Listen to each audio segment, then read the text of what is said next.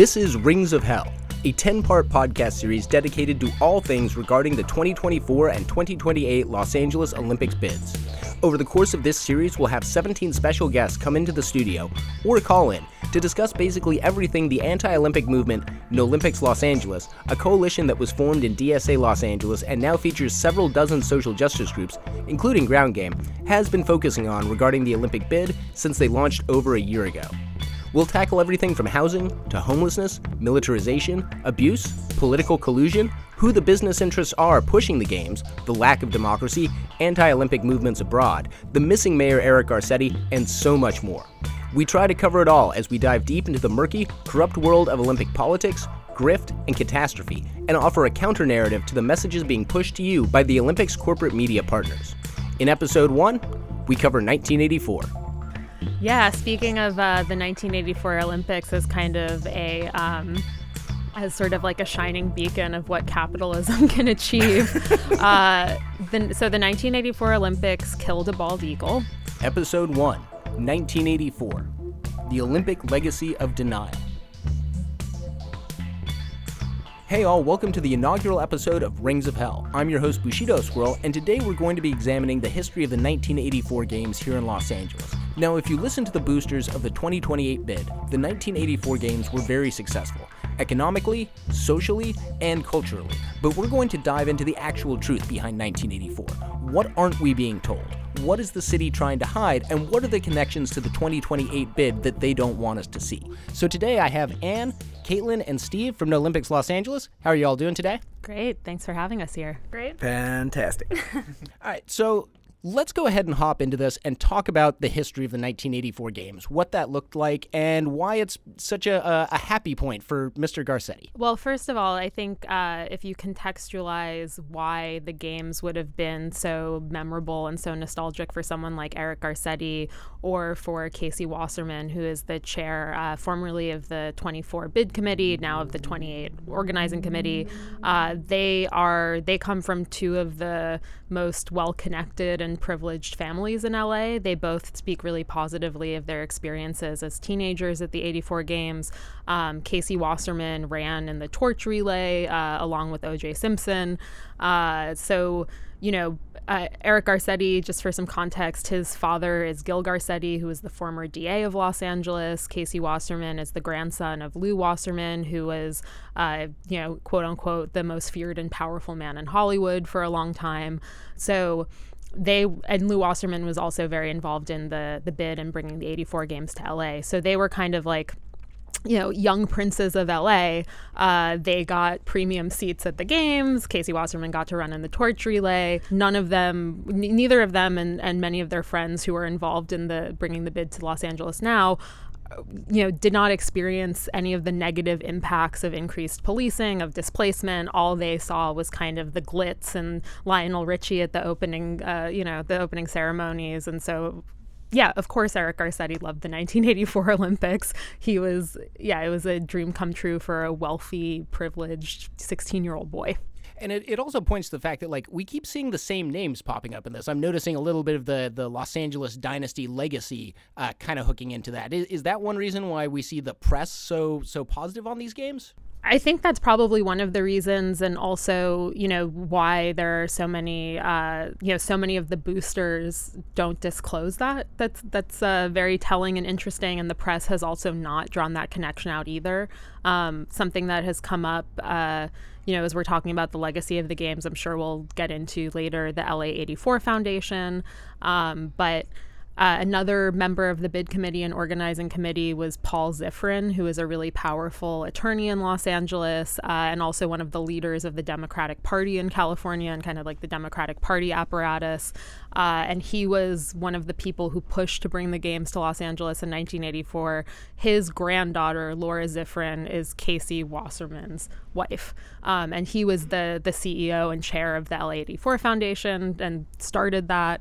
Um, and so, yeah, there's a lot of dynastic connections. Laura Ziffren, too, is another one of the kind of, she and Casey Wasserman were high school and childhood friends. So, yeah, their grandfathers were two very powerful figures in Hollywood and in politics and were best friends and involved in the Olympic Games. So it's it's not really a surprise that their children and grandchildren want to continue this legacy and, and bring it back because their families profited from it in the past. And what kind of myths are we seeing pushed out to perpetuate this narrative? Like, what are the, the good things about 1984 we're being told? This, I think it's really seen as this joyous time that uh, LA was able to host the, the world.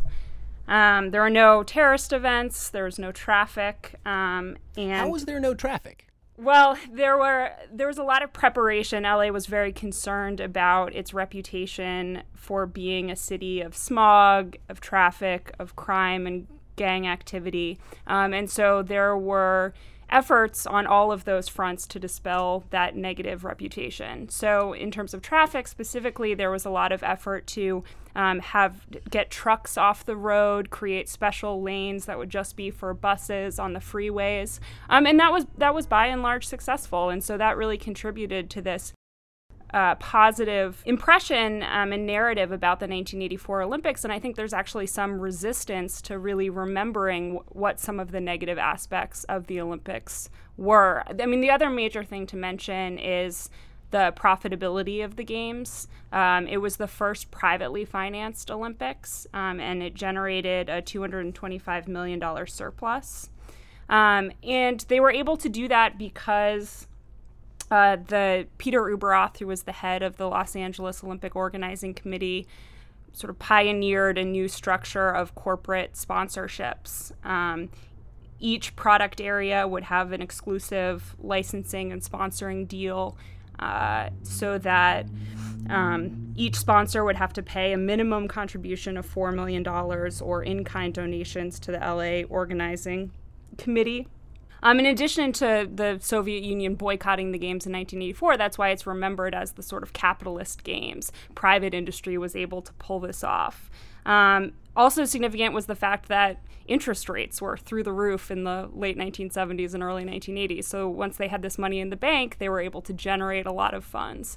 Um, so it became, you know, another I think important part of the narrative is that it became a success story for capitalism and capitalist enterprise, um, and that's sort of how it's remembered. Now we can't really replicate that now because the IOC has control of all of those contracts, so that's not a thing that the city of Los Angeles can do again, but I think it was an important part of that 1984 narrative. Plus, the Soviets will probably show up this time, right?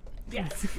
another thing. That, I wish. Um, another thing that comes up um, with regards to, you know, the profitability of the games and, you know, the it's very well known that like you know this is one of the first Olympic games, the, the first Olympic games to really like, you know, have these private partnerships and television contracts and things like that as a way of, you know, generating revenue and financing the games. But, you know, it also needs to be, uh, um, you know, people need to remember that, you know, oftentimes, and this, you know, the public gets bilked by having the Olympic games in your city. And, you know, uh, uh, public money is exposed as part of, um, you know, bringing the games to your city. The, the IOC effectively dictates that public money has to be a tax it has to be a taxpayer backstop, right, in case the games go over budget.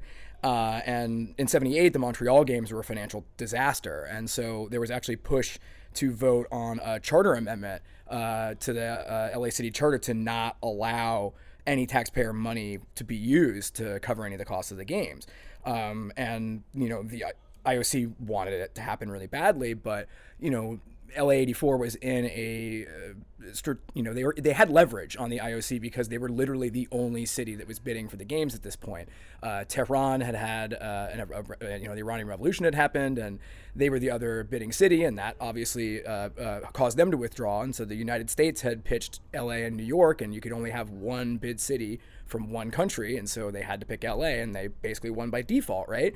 So the IOC, when they said, "Well, no, we still want this taxpayer guarantee," you know, uh, Mayor Tom Bradley just said no, and they they they couldn't do anything about it. So you know that was a, a way of preventing the public from getting you know hosed on the Olympics like they often do.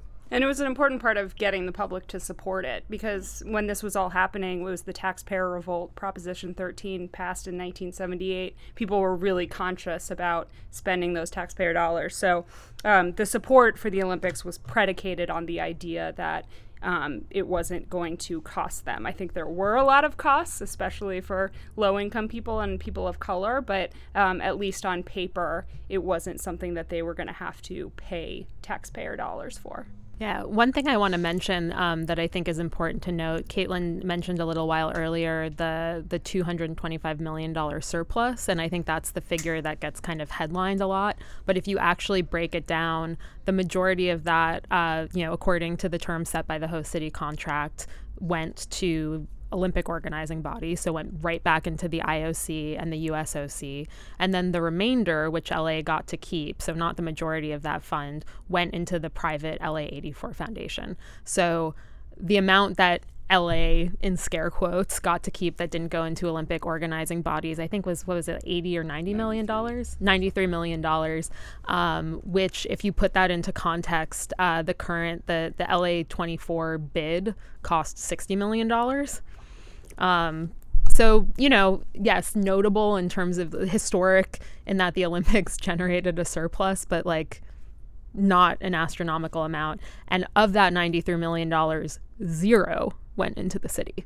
All of that went to the LA 84 Foundation and a lot of the public infrastructure, um, you know, the RTD, Rapid Transit District, they were you know, operating at a loss during the games and actually didn't get compensated. So we have this idea that it was this privatized Olympics, um, but it was actually, you know, hugely dependent on public infrastructure, public workers, um, and that uh, surplus money didn't go back to those kinds of daily services for Angelenos. I remember thinking back because I was a very, very wee lad, as it were, uh, when the, the 1984 games came. But I remember them making a big deal about bringing in an eagle and that being big and symbolic. And I'm trying to I'm trying to remember exactly the story, but that seems like a big, significant, very like hope building thing, right?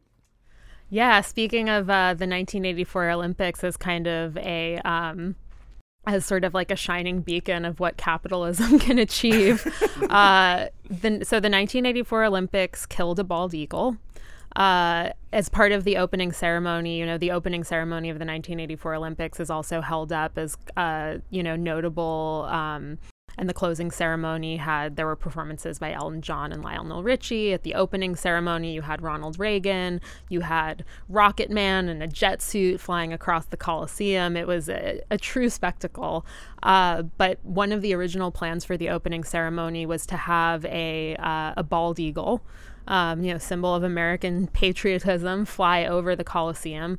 So they brought in. We didn't have B 2 bombers to do that at that point. Yeah. yeah. Well, but we had an eagle named Bomber. an eagle named Bomber was brought in from, uh, you know, from nature. And this endangered, majestic endangered species was brought in and they were trying to train it to fly across the Coliseum.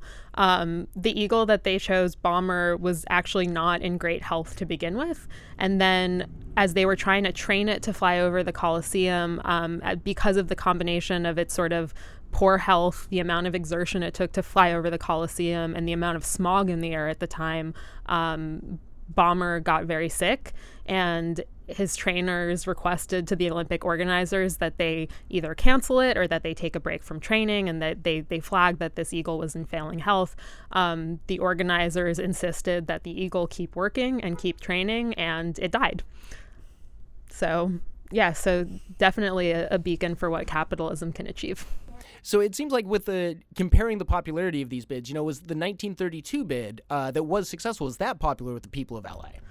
So basically, every time Los Angeles has hosted or won a bid for the uh, the Olympics, um, it has been the only city bidding. Um, as Steve mentioned earlier, in '84, LA essentially won by default. That was also true in 1932.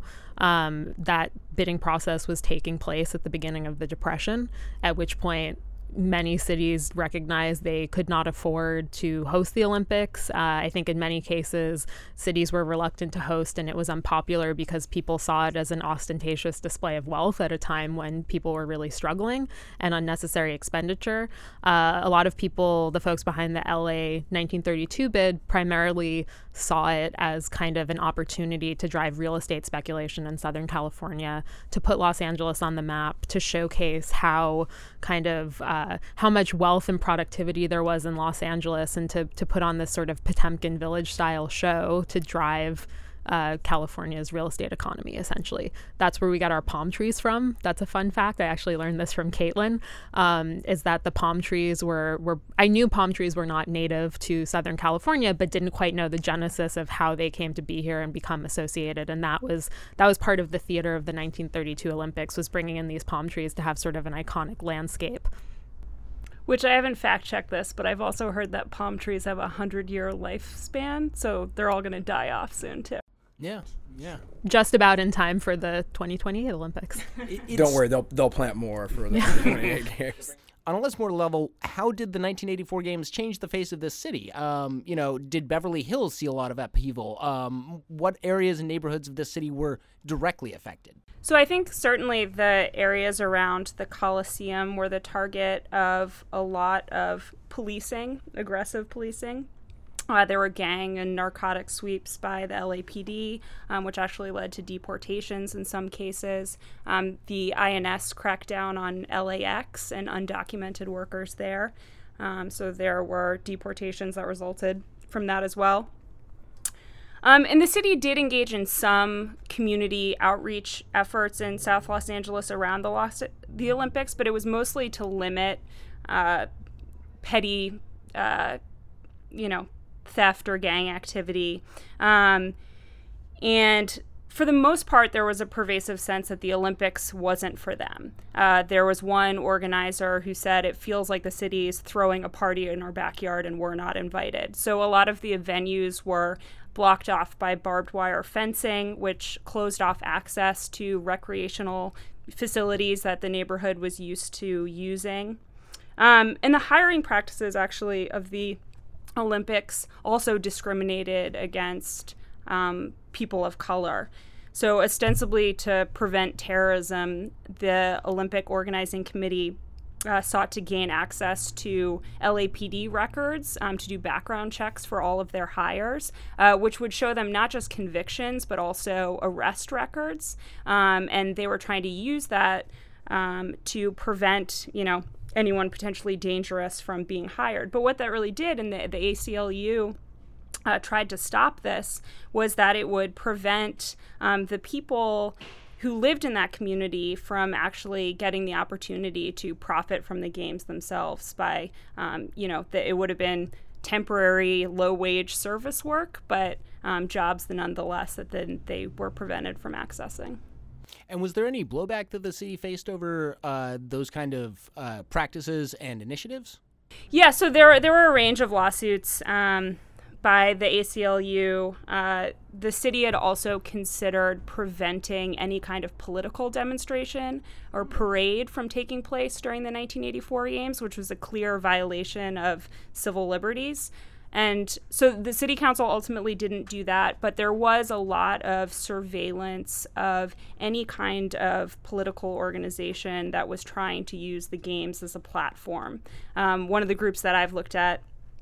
Uh, was a coalition of leftist groups called the Federation for Progress, who were trying to do a massive demonstration against Reagan's intervention in Central America and the rollback of the welfare state. Um, and they had a very difficult time securing permits for their march, although they ultimately did. Um, gain one. They got very little media attention, though. Pretty much the LA Weekly was the only outlet that covered them at all. Uh, also, in terms of lawsuits, there was one uh, in 1984 from a number of uh, black owned businesses in LA who uh, I think it was a, a $40 million lawsuit. $44 million lawsuit. So it was a $44 million lawsuit against the organizing committee, uh, which these businesses won because, as Caitlin mentioned earlier, um, you know, part of part of how the you know profits for these games were generated and how uh, these games were privately financed was in terms of very closely managing contracts and working with corporate sponsorships and commercial commercial you know sponsorships uh, but which ultimately hurt business owners, local business owners in LA. And one of, in terms of community outreach, one of the things that the bid committee had promised to local businesses was that they would benefit from the games and it would be good for them. Um, and this is something we've seen in many cities. This just happened happened in Pyeongchang, where, you know, that was in a resort town and we saw a number of local businesses essentially be driven out and go out of businesses because of all the restrictions that are placed on them and like deals that are made with these larger corporate sponsors um, to benefit deals and relationships with the IOC and Olympic organizers. And that happened in LA. And so many, you know, black owned businesses in particular went bankrupt, went out of business, just like lost profits, that a number of them got together and sued the LA organizing committee and won. But that doesn't get included in the narrative of, you know, the 84 Olympics being profitable or making money. Um, and yeah, again, thinking about who did they make money for, certainly not these local business owners.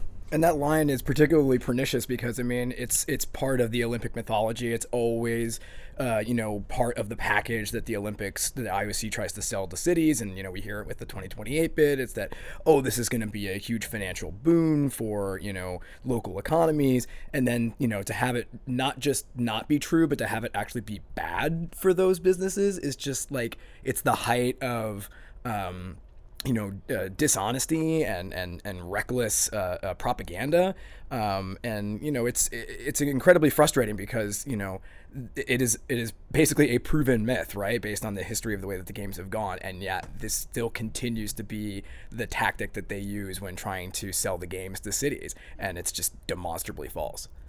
And it seems like looking at the Olympics in London in 2012, we see a big expansion of the surveillance state. So sure, surely the mom and pop surveillance stores, they're going to do okay. also, mom and pop police departments, I understand, do very well under Olympics regimes. And I was hoping you could talk a little bit about how LAPD changed in response to 84. It was basically a major escalation of the militarized policing that they were already engaging in. Um, the security operation was called the largest peacetime, you know, military operation in the United States. Uh, and the LAPD, after the games, inherited a lot of the sort of high tech anti terrorism equipment that was being used.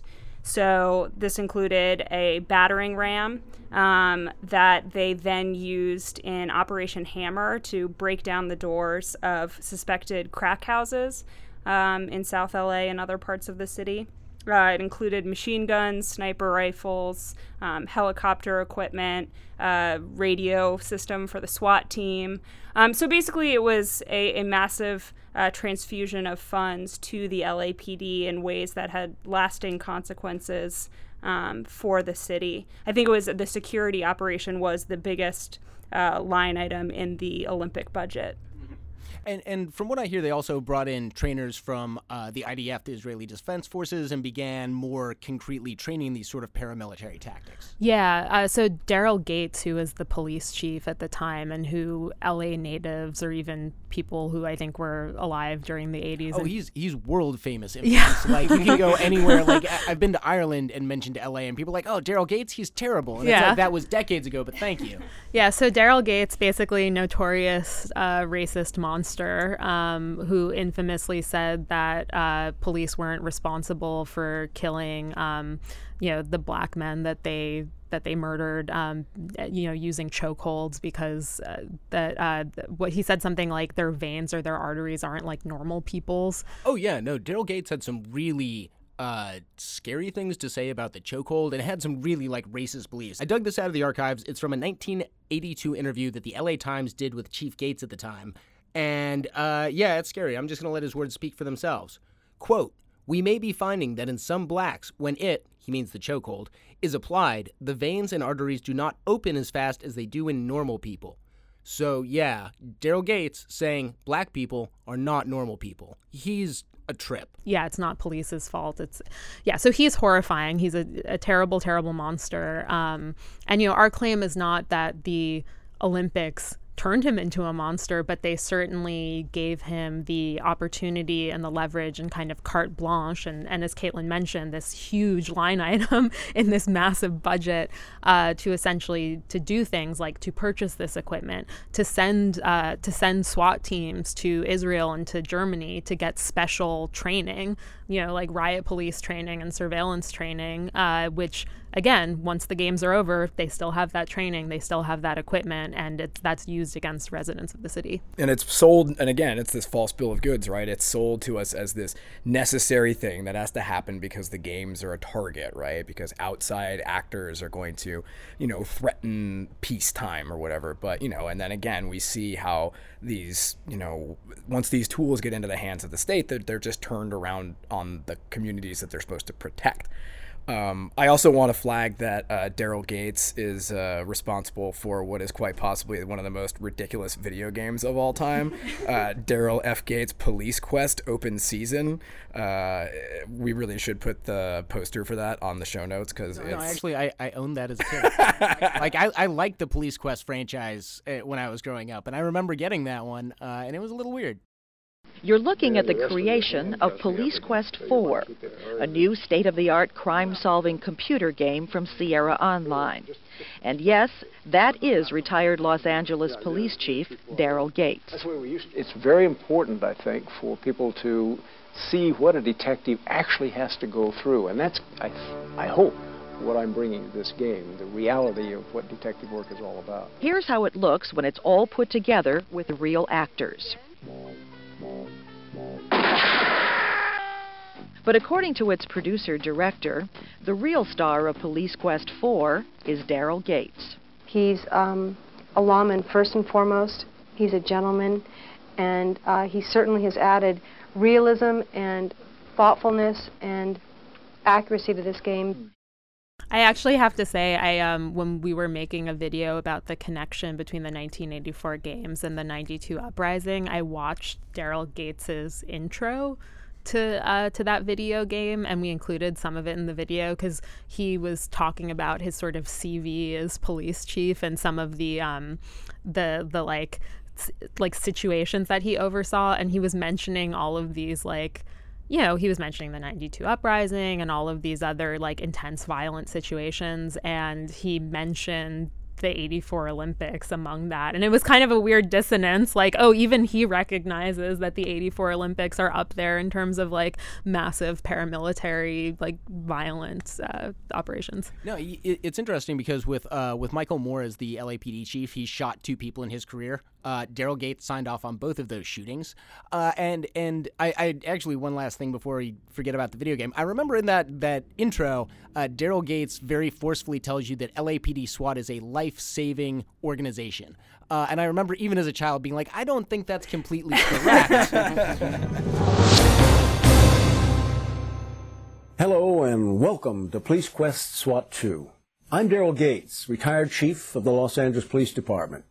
In my 43 years as a police officer and 15 years as chief, I've seen much of LA's post-war history. The Watts riots, the riots of 1992, the Black Panther and SLA shootouts, the Marilyn Monroe investigation, Robert Kennedy's assassination, the 1984 Olympic Games, as well as literally hundreds of other shootouts and major investigations. Above all, I want to stress SWAT is a life-preserving organization. If you train hard, and follow procedures with precision, you will experience SWAT operation as close as you can without actually gearing up to hit the streets. Have fun, play smart, and remember, it's tough out there. Be very careful. Uh, but I was hoping we could look a little bit at, uh, you know, 90, how 92 was informed by 1984. Like what sort of strands we saw carrying through, because it's it's eight years removed, but it's the same sort of pressures that created the 92 uprising in our city yeah, I think first of all, if you look at it, so eight years is not that long. And eh, that's always been sort of like an interesting logical fallacy that comes up when people talk about, oh, 84 was so great and it changed LA for the better. And it's like, how, how could ni- the 1984 Olympics have made LA a city and been good for people if less than a decade later people were under such duress that they that this happened you know if people were experiencing like such levels of oppression and outrage that you know that like if if 84 had actually been good for all angelinos you wouldn't have had an uprising And we saw development in neighborhoods that were underserved um, that then became the hotbed of that uprising. You would think that if these were a good thing for that neighborhood, that people would not have been that upset, or like there would have been more than just, hey, we built you a nice park with some tennis courts and neglected the rest of your neighborhood.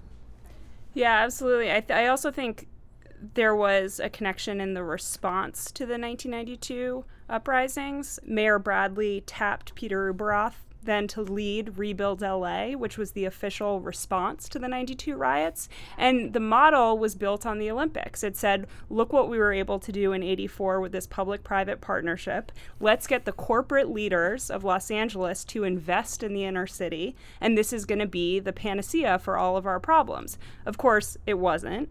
Um, corporations were much less willing to get involved in that kind of endeavor where there wasn't a clear profit to be generated. Um, and you didn't have, it wasn't uh, the kind of corporate leadership that Bradley was hoping um, it was going to be. There was also a similar effort to make 84 the model for dealing with homelessness. Let's get the corporate community involved. Let's generate money that way. Government is doesn't have enough funds to take care of this problem, which we know is a question of priorities, right? Um, but so, so there was a kind of repeated effort to go back to this idea that we pulled it off in 84 this will be our solution to all of these other problems rather than seeing how 84 helped to generate some of those very problems right and it's also basic like it's basic math right you put like massive investment in policing targeting of certain communities just like expansion of the carceral state, mass putting incar- small businesses out of business, right? Like the local community eh, or ac- the local economy, right? Exactly. So local economy in South LA, unemployment, mass incarceration. All of these things were spurred by the '84 Olympics, and so eight years of that. Yeah. Sometimes the cake takes a little longer to come out of the oven, but the ingredients were put together, you know, I, I was going to say, it, it seems like uh, there's a lot of common threads coming from earlier Los Angeles, like Chavez Ravine and stuff, with urban redevelopment, homelessness sweeps, um, and we just kind of keep seeing these same tactics repackaged. And apparently, I'm just learning this by the same families, and that's a little bit a little bit strange. Um, how is that carrying through into this bid through 84? Like, what parallels are we seeing now with that kind of weaponization of the bid? One of the major things I see is the issue of homelessness and how that's being dealt with. So, the same year that 1984, Los Angeles was declared the capital of, of homelessness. Um, and in the lead up to the games, there were massive police sweeps of Skid Row, Pershing Square, other high profile places where homeless or unhoused tended to congregate. Um, there were a lot of there was a lot of pushback to that. There was lawsuits from the Inner City Law Center and other homeless activist groups. Um, but we're seeing the same thing now, where Garcetti is trying to say there are enough shelters built so that we can begin again to criminalize sleeping on the street. Um, and there's generally an effort to not really solve the problem, but just to get it out of view in advance of the games. We heard this from one of our city council members when um, during the extremely brief period, uh, essentially, I think eight or nine day period when our city council was considering the 2028 bid. Uh, and we went up in front of them. Um, one council member, who is a former police officer, um, became very irate and said that the Olympics would be good for Los Angeles because they would, quote unquote, weed out poverty. And I not solve poverty, but weed out poverty.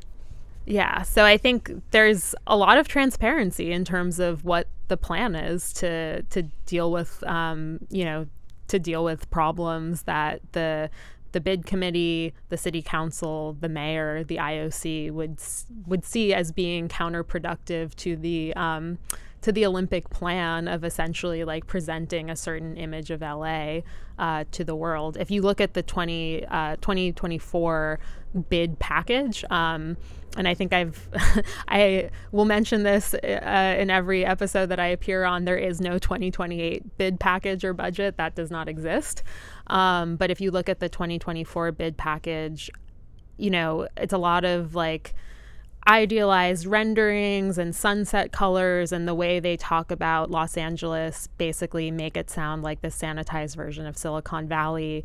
Um, I did a search at one point. The words innovation and technology appear like 60 times. Um, homeless, homelessness, unhoused, housing, zero times. Like you could read this bid package and never know that LA is in one of the worst affordable housing and homelessness crises in its history.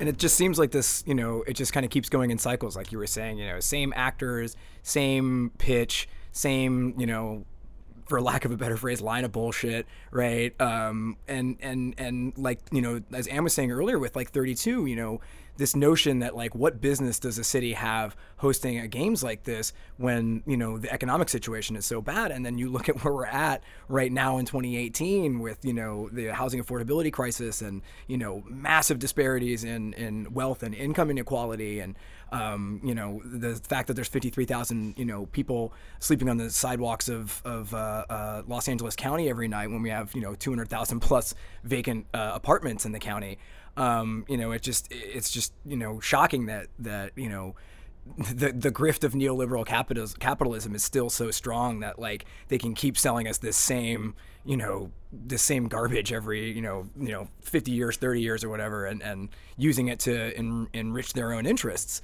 Um, and and you know and it also you know kind of gets to the this this notion of like you know continuing to hammer home the public private partnership right? That like this brand of neoliberal capitalism like this is the way that we're going to solve these problems. Like this is how we're going to solve homelessness. Like this is how we're going to solve you know x y or z um, and and in so many ways the the need for those things to exist is because of you know, uh, it's like a self fulfilling prophecy, right? Like the more that you undercut you know these public social services the more you need these you know private corporate actors to step in and quote unquote solve the problem when really their only interest only interest in the matter is you know kind of enriching themselves right and making it seem like they're they're necessary and you know you can see it right on the LA84's um, uh, webpage. You know, they, they brag about um, being able to, uh, uh, you know, hire a bunch of like teachers and coaches for uh, uh, schools because LAUSD cut the budget. Well, it's like, well, the problem is that LAUSD needs a bigger budget. It's not right, that we need the LA84 Foundation to save the day.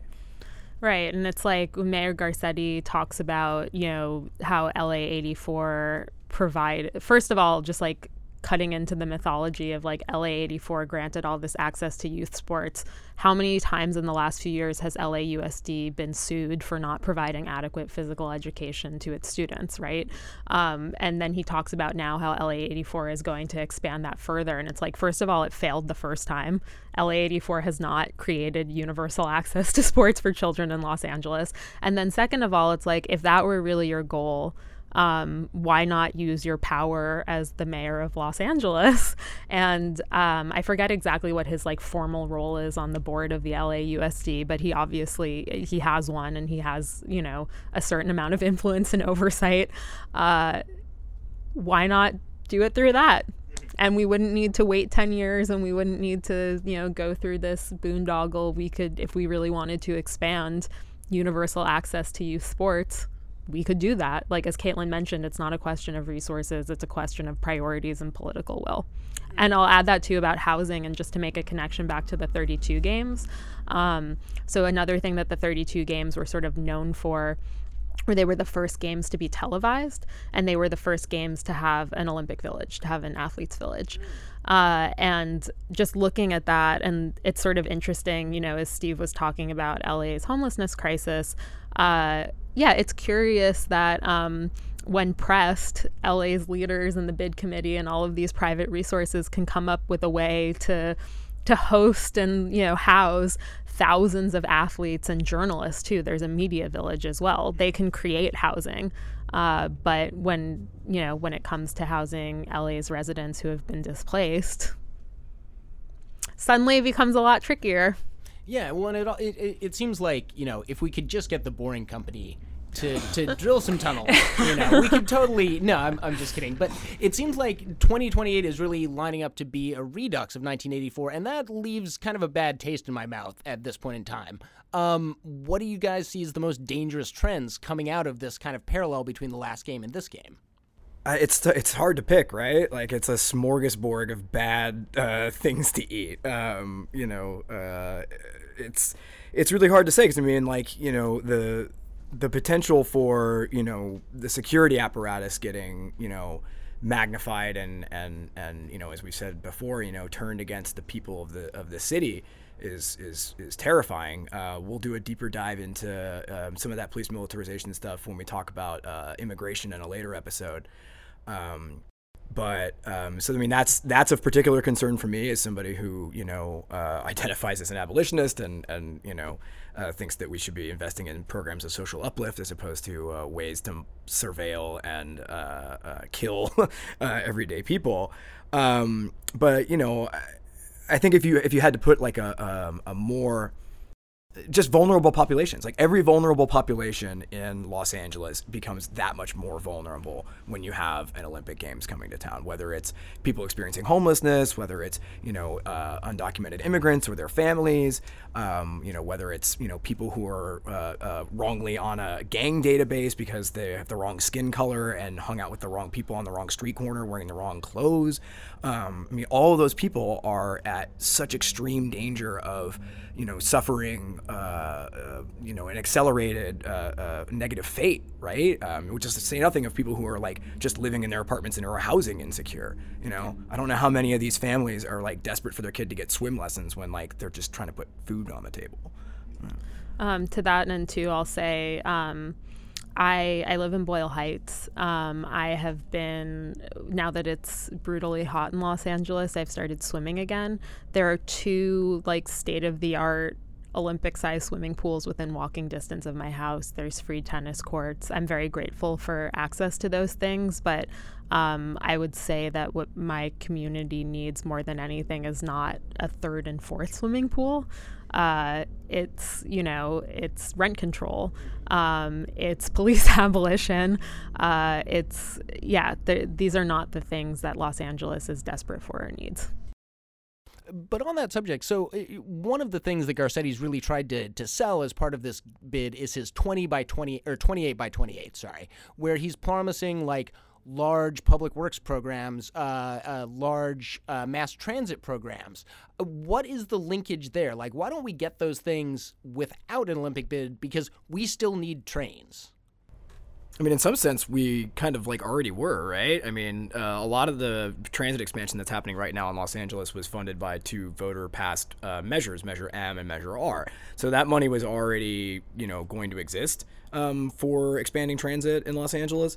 Um, you know, but as uh, Caitlin mentioned earlier, a lot of times it's a question of priority, right? Um, so right now they're prioritizing uh, expanding the Purple Line, uh, which is a subway that effectively runs under Wilshire Boulevard, which is already served by one of the most commonly ridden and heavily populated uh, uh, bus lines in Los Angeles, but whatever, let's expand the purple line to Westwood because Westwood would be the termination point of that. And that just conveniently happens to be where the uh, Olympic Village would be for the athletes as pitched in the bid uh, to, to house the athletes at UCLA, to say nothing of where the students go during the summertime. Um, and then uh, the Crenshaw LAX connector, um, which you know would be a big pitch for them as uh, something to move folks who are flying into LAX to you know access the games, and you know they really want to push this to be like a transit prioritized games, right? That like I think they've made some absurd claim in the bid book about how like every single like athlete will travel only by metro as part of the the games, which you know is a dubious claim at best and basically impossible to prove but to go back to the question of priority, um, you know, you have a, a, transit corridor like the Vermont Transit Corridor, which you know is badly in need of you know expansion um, and is one is again one of the most highly served transit corridors, um, particularly for people who tend to tra- take transit, which are people that can't afford cars, you know, people who are low income. Um, that's the one that like really needs it, right? It's like one of the heaviest uh, traffic corridors, and it's like getting lower priority, right? Um, so they're expanding all these transit projects, and you know they're lobbying President Trump for accelerated federal funds that were already being guaranteed, but they just want to get them now. Um, so you know they're like a lot of these projects would be happening regardless of the Olympics. Um, you know, it's just kind of a sense of the how they're prioritized now is being filtered by that. I think we also always need to be conscientious when we're thinking about transit development in Los Angeles, about transit oriented development and displacement, um, and the fact that Metro Los Angeles is one of the biggest landowners in Los Angeles, and these projects that you know, depending on who is leading the charge on them, um, can also be used as an opportunity for real estate speculation, accelerated gentrification, and displacement of the same communities that should, in theory, be benefiting from them. Yeah, I think it's part of our sort of neoliberal mindset that we look to these things like the Olympics, like having Amazon headquarter in your city um, to solve your problems uh, or to build needed infrastructure um, to take care of what should be the priorities of government. Um, and I think if we look actually at the history of those kinds of projects, they don't tend to serve all of the residents of a community and they tend to fuel practices of speculation and gentrification and displaced people. And so it's kind of remarkable that you can have it happen time and time again. Um, and yet we still look to that next opportunity as the thing that's going to save the city. Right. It's the monorail. Exactly. All goes back to The Simpsons. You know, a town with money's a little like the mule with a spinning wheel. No one knows how he got it, and danged if he knows how to use it. Just tell us your idea and we'll vote for it. Throw up your hands and raise your voice. Monorail. What's it called? Monorail. Once again. Monorail. But Main Street's still all cracked and broken. Sorry, Mom. The mob has spoken. Monorail. Monorail. Monorail. Mono don't. And uh, as you as you all have described the process of how we kind of got the bid and how the city council sort of came to support it, it seems like there's a dearth of democracy there. Like no one actually took the pulse of the city, talked to the regular people on the street. I wanted to, to ask like, is that a misperception on my part? And if it's not, what are we trying to do to bring more transparency to this process? Well, I mean, I'd say this this podcast in and of itself is a, is a place where we're trying to bring more transparency to the process. I mean, we've seen, unfortunately, you know, with the carving out of the um, the media la- the local media landscape with you know the, the the death of LA Weekly, which is you know now just like a zombie rag for OC Trump supporting billionaires um, you know, the LA Times moving to El Segundo and like not really having much in the way of like local reporting. Um, you know, KPCC, you know, basically breathlessly acting as a booster for the bid. I mean, it, there just hasn't been any kind of like real mainstream critical analysis of you know some of these things that are you know that we're not making this stuff up. Like it is this is historically borne out to be a pattern of how the Olympic Games operate both in Los Angeles' history and just the game the history of the games all over the world. Um, and so yeah I mean like doing this kind of stuff trying to push our our message and trying to hold the media accountable for not holding the bid accountable.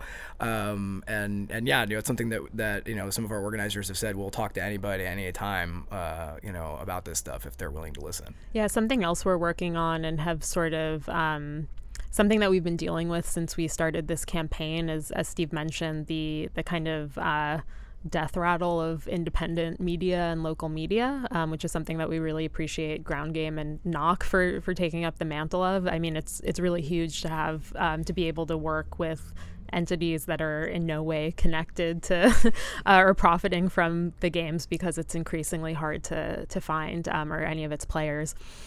Uh, and something that we had learned so we've been in contact with other opposition movements since we started and since before we started and one of the things that they told us was that um, it was really effective to be able to show through uh, media polling that public opinion for the Olympics was low, and particularly that it was dropping as people learned more about the games. And that's something we heard consistently. And so they were just like, oh, just keep track of the local polling that's happening and media polling. There has been zero polling in Los Angeles. Not a single outlet has done a poll or a survey. Um, at the time, something that drove me crazy, and I have a background in market research. Um, so this drove me crazy both as an organizer and in my sort of like professional capacity. Uh, that a lot of journalists were saying, you know, the the uh, 2024 bid is notable for its public support, widespread public support. They'd say things like, you know, polls have shown that as many as 88% of people support the games, and they sort of would frame it as if like that was just the highest of the many polls, as opposed to saying this one poll commissioned by the bid committee two years ago shows with like no other information shows this. And so um, we're basically in the process of building out our own um, our own online polling and surveying, uh, which you know we recognize is not a substitute for like an independent media poll or academic survey, um, but we're hoping can sort of can start to create the conversation around why we need that and why we need to be talking to people. Um, we've also taken issue with the fact that there was not community outreach done for the 2024 bid. There has been uh, again, no outreach done for the 2028 bid because the 2028 bid sort of came up eight days before it was voted on by City Council, and there is no bid package. So, so any conversations that happened, period, were about 2024 and not 2028. Uh, and we also, when we first started looking into it, noted that all of the conversations that were held were not well publicized, um, were not generally accessible to the people that will be most impacted. They were very much geared at kind of the business community. I think there were five meetings that took place in Santa Monica. Santa Monica is not an intended or named host of any event. So they there were more community quote unquote community outreach meetings held in Santa Monica than anywhere else. There was the the meeting, the community outreach meeting that took place in City Council District 14, which is my district, was hosted and planned by DLANC, which uh, folks in LA will know or maybe remember from the Skid Row Neighborhood Council debacle as like an intensely anti-homeless, um, you know, business community-led neighborhood council. Um, That's so, the downtown LA Neighborhood Council for those who aren't familiar. Right, exactly. So it's so you know that and a lot of them were like chamber of commerce meetings and they were meetings that you had to pay to go to. There was as far as we know we haven't been able to confirm or deny this but nobody has proved to the contrary. There was no interpretation or translation at any of these meetings. Um, so yeah as far as we can tell people in la just don't know about the Olympics. When we first started, when we first started going out and talking to different groups and different communities about the Olympics, a lot of people didn't even realize that it was happening. Um, people, you know, uh, people assumed that we might be voting on it. LA votes on a lot of things. Um, there is no voting planned around the Olympics. I think that's another legacy from '84 too, because um, Measure N, which was the charter amendment that Steve mentioned earlier about the taxpayer guarantee, was something that was on the ballot. So people in 84 didn't vote about whether or not to bid for the Olympics or host the Olympics, but they did vote on the taxpayer guarantee. And, and to remove that, they basically say, like, we will only host this if there is no taxpayer guarantee.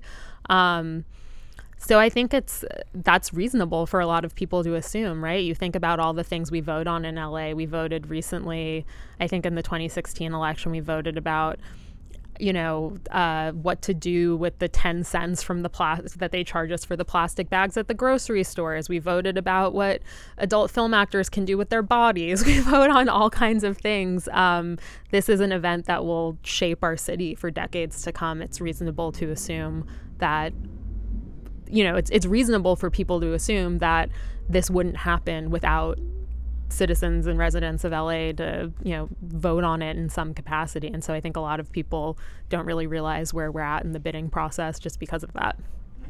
And again, I mean, it's you know, it's kind of emblematic of how like you know the neoliberal capitalist order that we're in right now effectively means that you're governed by people who are not elected. You know, you're governed by uh, you know the boards of various uh, massive multinational corporations. Um, and when you have something like you know the Olympics coming to town, this is this thing that is massively transformative for the city. And you know, sure, some of our elected officials are involved in some of the projects and implementation and planning and whatnot, but like ultimately the LA 2028 organizing committee is a private body that is run by people who are not accountable to the city of Los Angeles and its citizens. And they are effectively able to remake the city with their own vision that we don't get to decide on. Uh, and, you know, I think us as organizers in the city have a very different vision for what the city could and should be. Um, and, you know, it's really unfortunate that. Uh, that they're getting priority uh, to to make the city in their own image.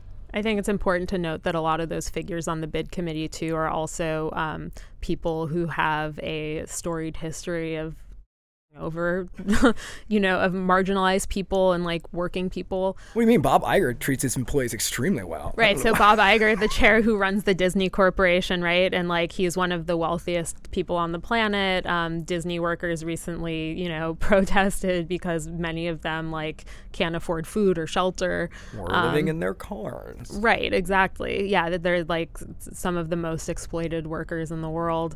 Uh, despite the fact that this is like one of the most profitable companies in the world. So Bob Iger, one of the the leaders of the bid committee, um, Gene Sykes of Goldman Sachs, you know, architects of the 2008 financial crisis, and yeah, these are these are people who have absolutely no interest or motive to even consider the well being of anyone who's not part of the ruling class. So, uh, unpopular is popular, undemocratic is democratic. This seems very in line with 1984. Uh, this has been a very enlightening kind of trip through how a lot of the things that we deal with in modern LA started a couple of decades ago and have only gotten worse and are fed by the same private interests. So, I want to thank you all very much for uh, for coming by. Any last thoughts on 1984 before we go? Rest, rest in, nope. I was gonna say rest in power, bomber. Yeah. Oh, well, yeah. obviously. I mean, yeah. I think among supporters of '84, there's this, or sorry, supporters of 2028. There's this sense that like we can replicate the successes of '84. I think it's far more dangerous that we're going to replicate the failures. But the problem is that people don't know that story. They don't know what those failures were. So um, I think that's the important part of having this podcast. To learn more and get involved please visit nolympicsla.com and knock.la. The IOC doesn't care about you.